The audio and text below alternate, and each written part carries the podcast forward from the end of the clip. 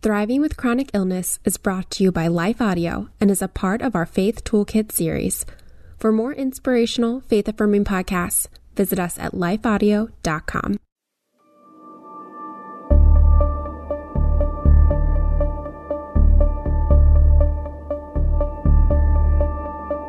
Hello, and welcome once again to the Thriving with Chronic Illness podcast. I'm your host, Jennifer Slattery. I'm an author, I'm a speaker, I'm a ministry leader, and I am a called and commissioned fibromyalgia warrior. Regardless of your condition, regardless of your current struggles, you are called and commissioned as well. But before we get too far, I have to be honest for a minute. I have been wrestling with this content today, today's content, especially since I first agreed to host this podcast. And I'm struggling for numerous reasons. First, I can be pretty intense. You might have picked up on that already, but I've been told that the intensity in the room, it automatically increases the moment I enter.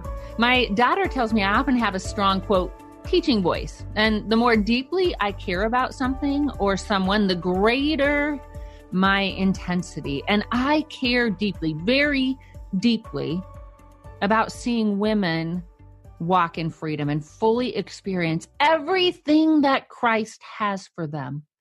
Because I know the darkness of feeling enslaved.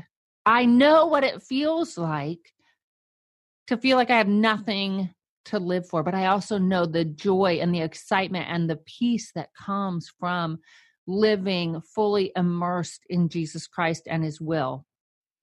And I know we all deal with our challenges and our pain differently. I tend to have a bit of a quote, bull in a china cabinet approach. That's what my family lovingly calls it. And as a result, I tackle things head on and, and I feel strong when facing a challenge but this approach doesn't work for everybody. And I never want my you've got this mentality to hinder my compassion. I never want my intensity to hinder or override my compassion. And you might be at a completely different place in your grieving, in your journey. God might be asking you to simply rest, to let Him hold you and comfort you. And that's okay. In fact, if that's what He's saying to you, that's more than okay. That's necessary because he knows you and he loves you and he knows precisely what you need right now. And others have a more beautifully sensitive heart. And I phrased it that way intentionally, beautifully sensitive, because that when people tell us that that some are just quote too unset too sensitive, that is such a lie. Some of you are gifted with compassion and mercy. And so that will cause things to affect you more deeply, but that's not a hindrance. That's not a weakness. That's not a liability. That's a gift. In other words, just to put it frankly, I need Jesus to show up today. And I'm going to trust that He is going to meet you right where you are. I'm going to trust that he's going to make sure that the truths that he wants you to hear, the words that will most speak life to you, that will resonate most deeply, will really anchor in your hearts, and that everything else will just zip through your ears unnoticed. And I don't know your struggle. I don't know where you're at in your journey. Only God does. But he's faithful. He's with you in this moment. And I do believe that he still wants to use you right where you're at in a mighty, life changing way.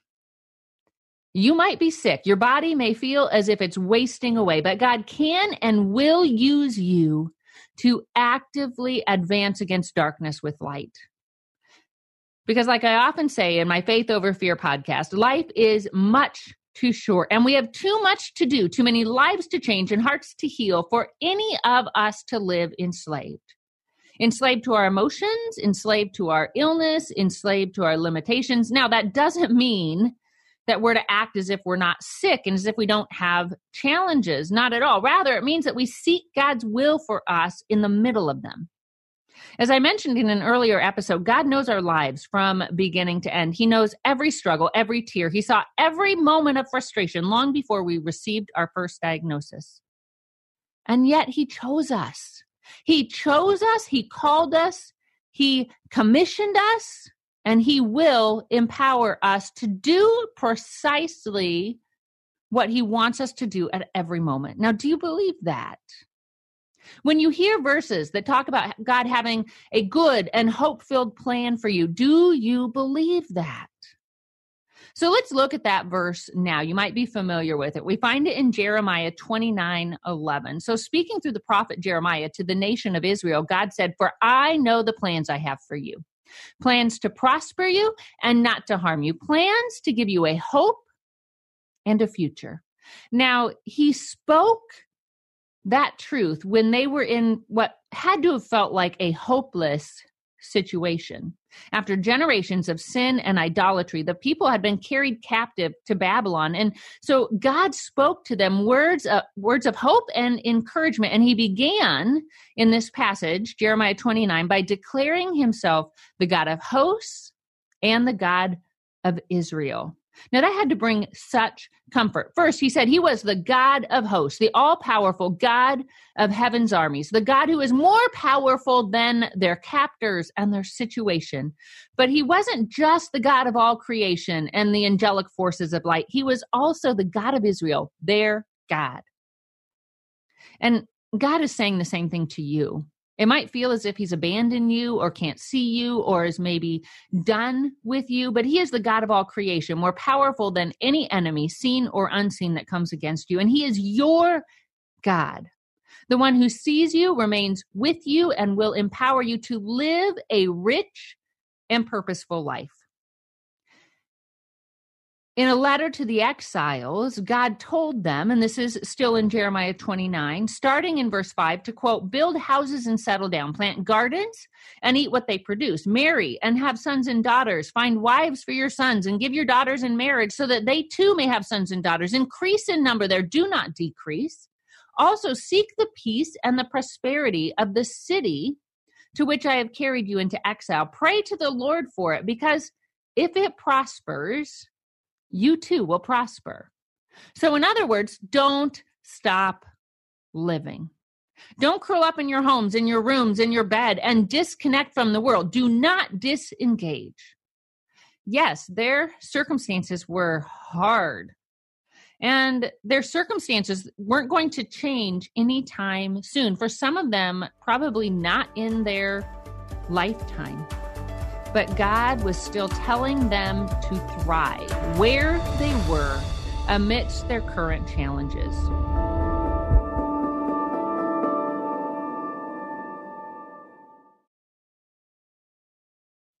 I love this quote by Brian Bell from Calvary of Murrieta.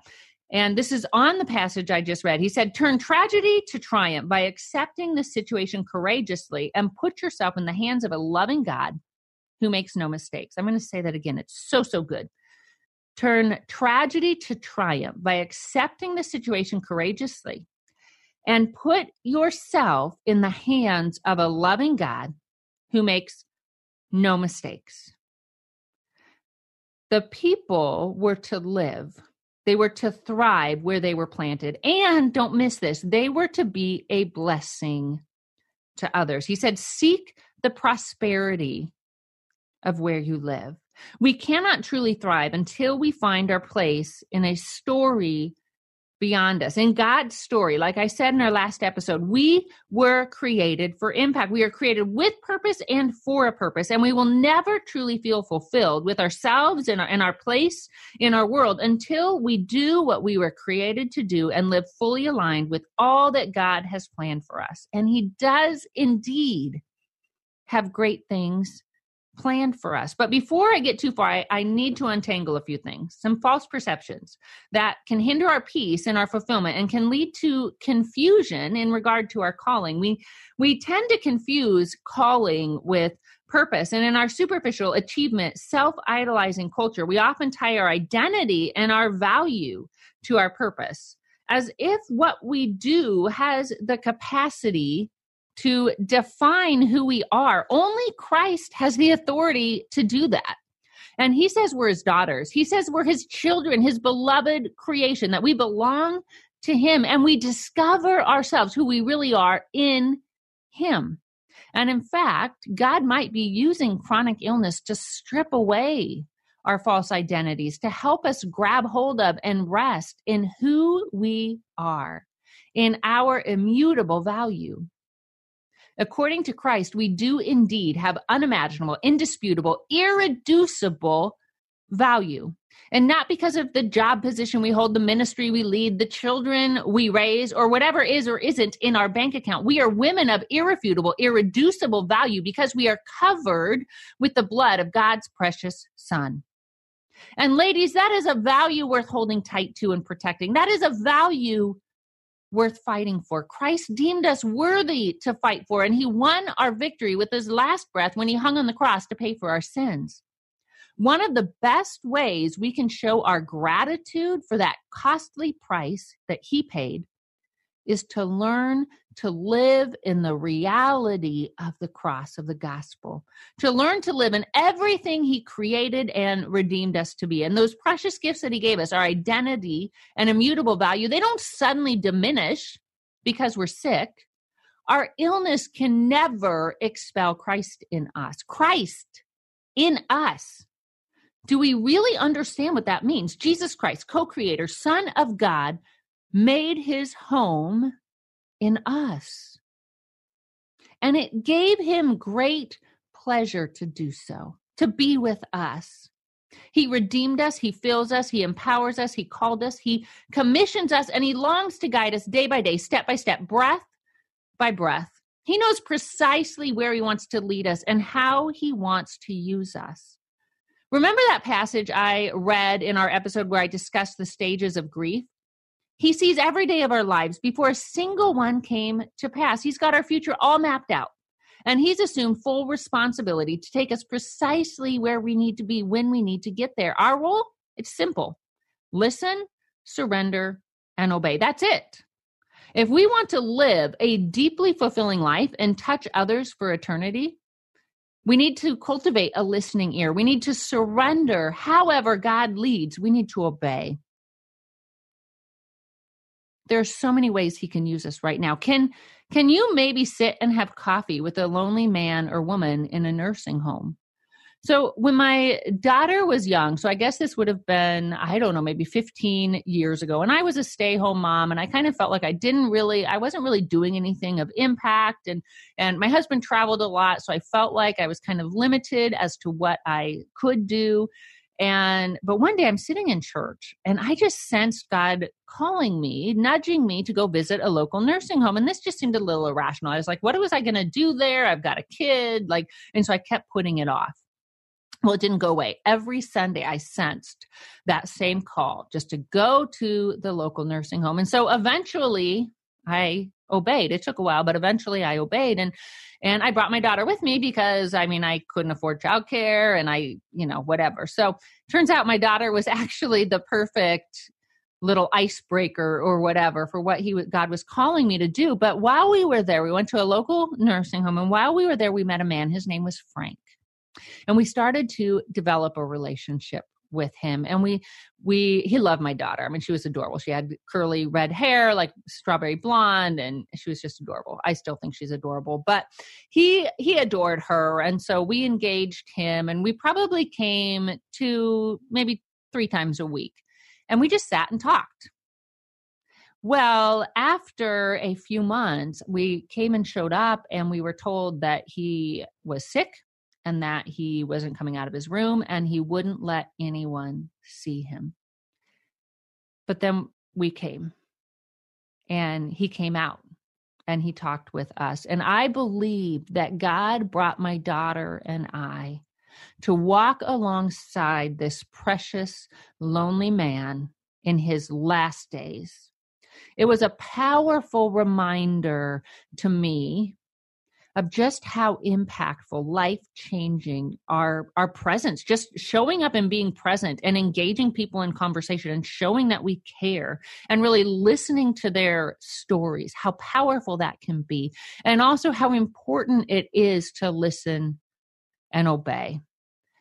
I wonder if I hadn't obeyed because like i said i delayed a long time just because it didn't make a lot of sense to me i didn't understand the value of just showing up but I did eventually obey, and God used it for something beautiful. Have you read Courage and Calling by Gordon T. Smith? It's probably one of my favorite books of all time. Smith has so many nuggets of powerful truth tucked away in the pages of that book. And here's one. He said, What does it mean to take responsibility for my life in response to the way God has made and called me? We learn to work with the hand that we have been dealt.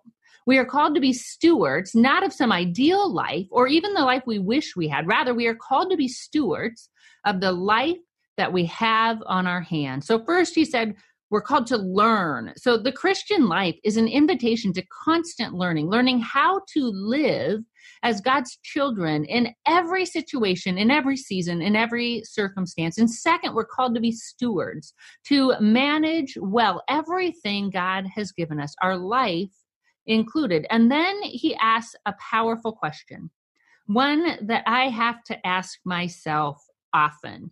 And it's Am I willing to live in humble acceptance of the call of God? And like I said, I have to ask myself that question often. Am I willing today, in this moment, whether I feel well or ill, whether I'm in pain or pain free, whether I'm dealing with a disappointment or celebrating a win, am I willing to live in humble acceptance of the call of God? The call to love him deeply and fully, to love him with my heart, with my soul, my strength, and my mind. In other words, with everything I am. And to proclaim his love, his truth, and his grace to a world that desperately needs to know that they aren't alone and that there's always hope because there is a God of hope. Ladies, we can always, always do that. And when we do, when we simply live in surrendered obedience to God, we bring light into very dark situations. So consider Paul, the ancient evangelist whose missionary journeys are recounted in the book of Acts. He lived in some really dark times and he endured incredibly difficult situations and circumstances. Prison beating slander some kind of significant ailment that he wrote about in his letter to the corinthians. So second corinthians chapter 12 verses 7 to 10 says and this is him speaking or him writing in order to keep me from becoming conceited i was given a thorn in my flesh a messenger of satan to torment me. Three times i pleaded with the lord to take it away from me but he said to me my grace is sufficient for you for my power is made perfect in weakness. Therefore, I will boast all the more gladly about my weaknesses so that Christ's power may rest on me. That is why, for Christ's sake, I delight in weaknesses, in insults, in hardships, in persecutions, in difficulties. For when I am weak, then I am strong. When I am weak, then I am strong. Humility the, the steady dependence on Christ, there's such beauty, such power in that.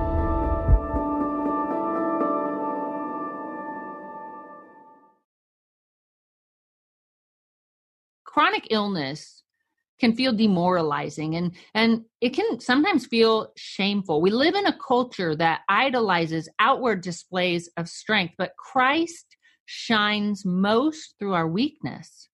That's when his strength is made perfect or complete, when it reaches its full expression in us. And in Acts, Paul demonstrates what this type of living, this type of surrendered dependence looks like. And as a result, like I said, he radiated light in some of the darkest places on earth during some of the darkest times humanity is seen.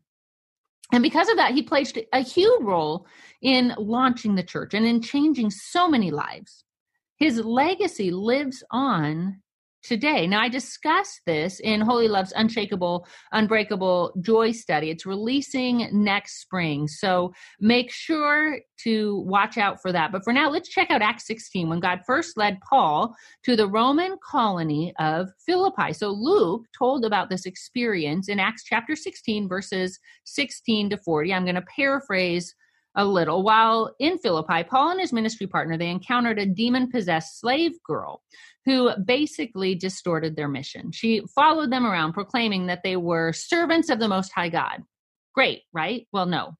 No, she was demon possessed. And the last thing they needed was for the Philippians to think that Paul's message was tied to paganism or that this pagan girl was somehow connected to their ministry. Fortune telling and paganism can never and must never mix with the truths of Christ. So, anyway, completely exasperated, Paul cast her demon out. Well, this angered her owners who had been profiting from her fortune telling. So they dragged Paul and Silas, his ministry partner, before the local authorities. And scripture says this is starting in verse 22 the crowd joined in the attack against Paul and Silas, and the magistrates ordered them to be stripped and beaten with rods. After they had been severely flogged, they were thrown into prison, and the jailer was commanded to guard them carefully.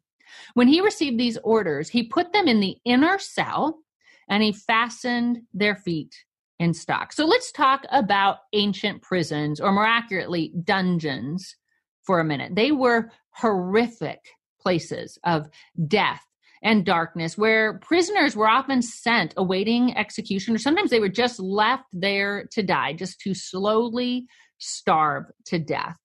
And there Paul and Silas were in this dark, oppressively dark, damp And when I say dark, I mean dark. Like we're talking the inner cell of this dungeon, damp place with the stench of death all around them. They were in pain. Absolutely. They'd been flogged severely. Now, I don't know what that means because really flogging in and, in and of itself was severe, but scripture adds that they were, quote, severely flogged.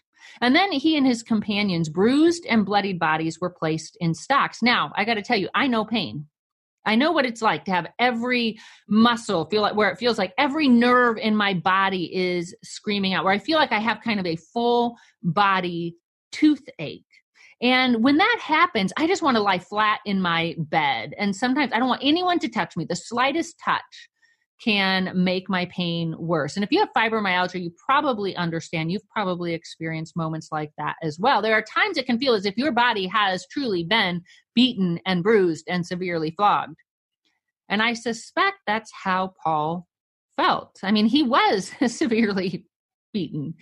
And I imagine he and his companion, they were just exhausted. I mean, probably so exhausted they legitimately wondered if they could see another day and maybe in that moment maybe in that really dark place maybe they wondered if they wanted to but they had a mission and they focused on that mission that mission that exceeded far beyond them because they had hope in someone, in Jesus Christ, that reigned above their pain and their circumstances. They focused on Him.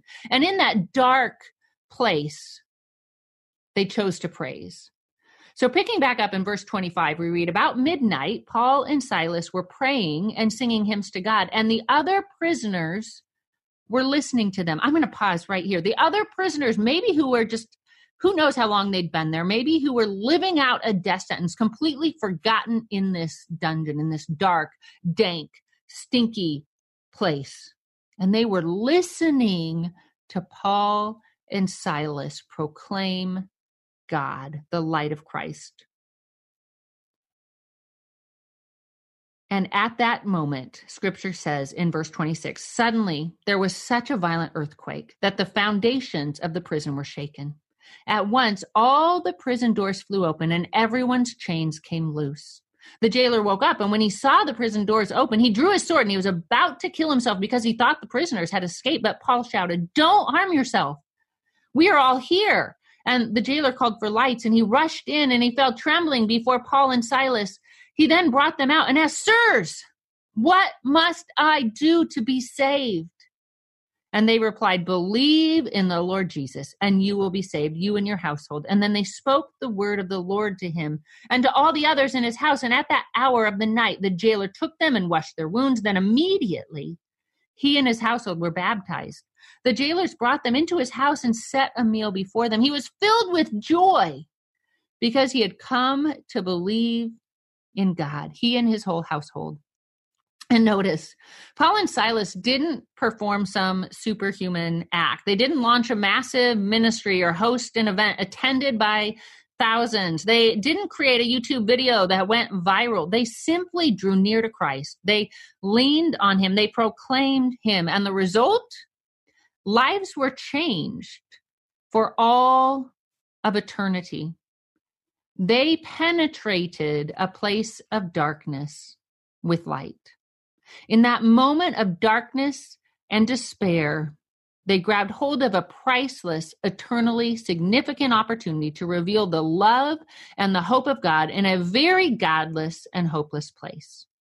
And you and I have an opportunity to do that as well every moment.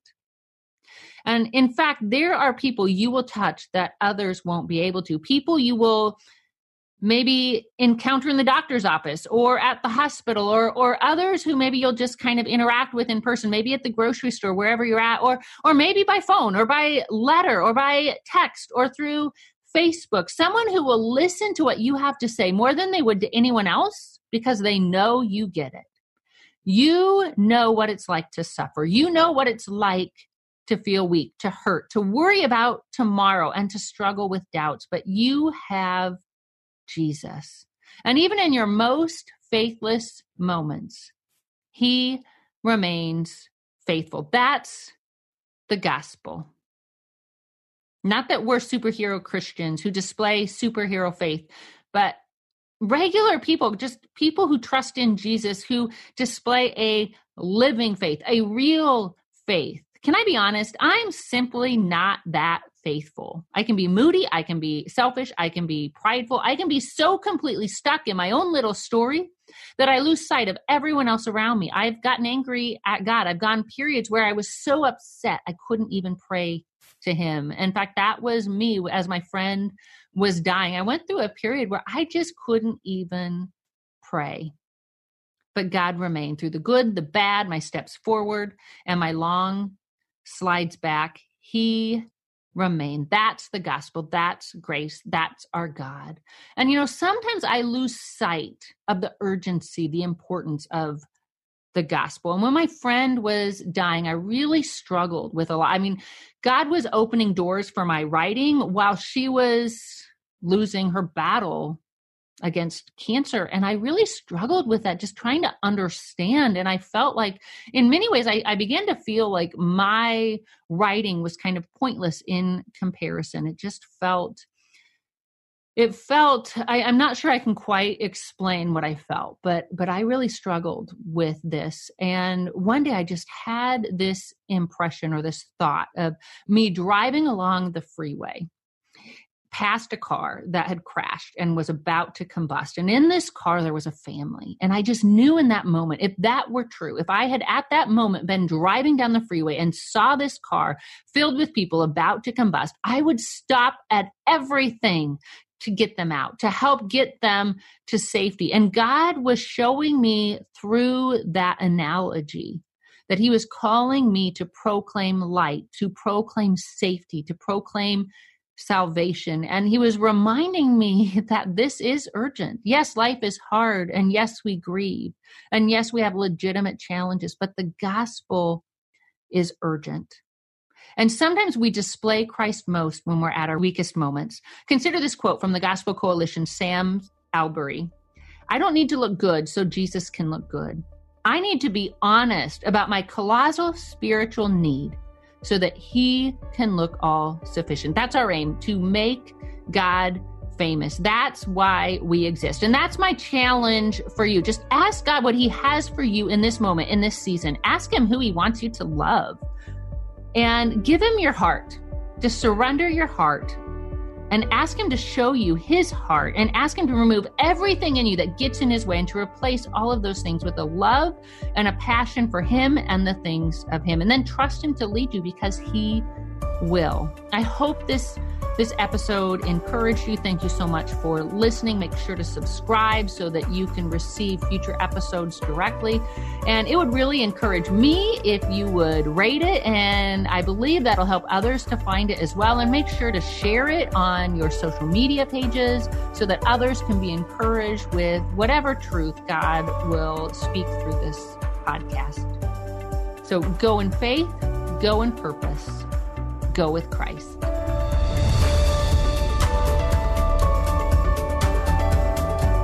Thriving with Chronic Illness is a production of Life Audio and the Salem Web Network. If you enjoyed this episode, would you take a minute and leave us a review in your podcast app? It really does help more people like you find the podcast. To hear more from Jennifer Slattery, be sure to check out her fantastic site, whollyloved.com. This episode was produced by me, Kelly Givens, and edited by Stephen Sanders. A special thanks to our executive producer, Stephen McGarvey. For more podcasts like this, head over to lifeaudio.com.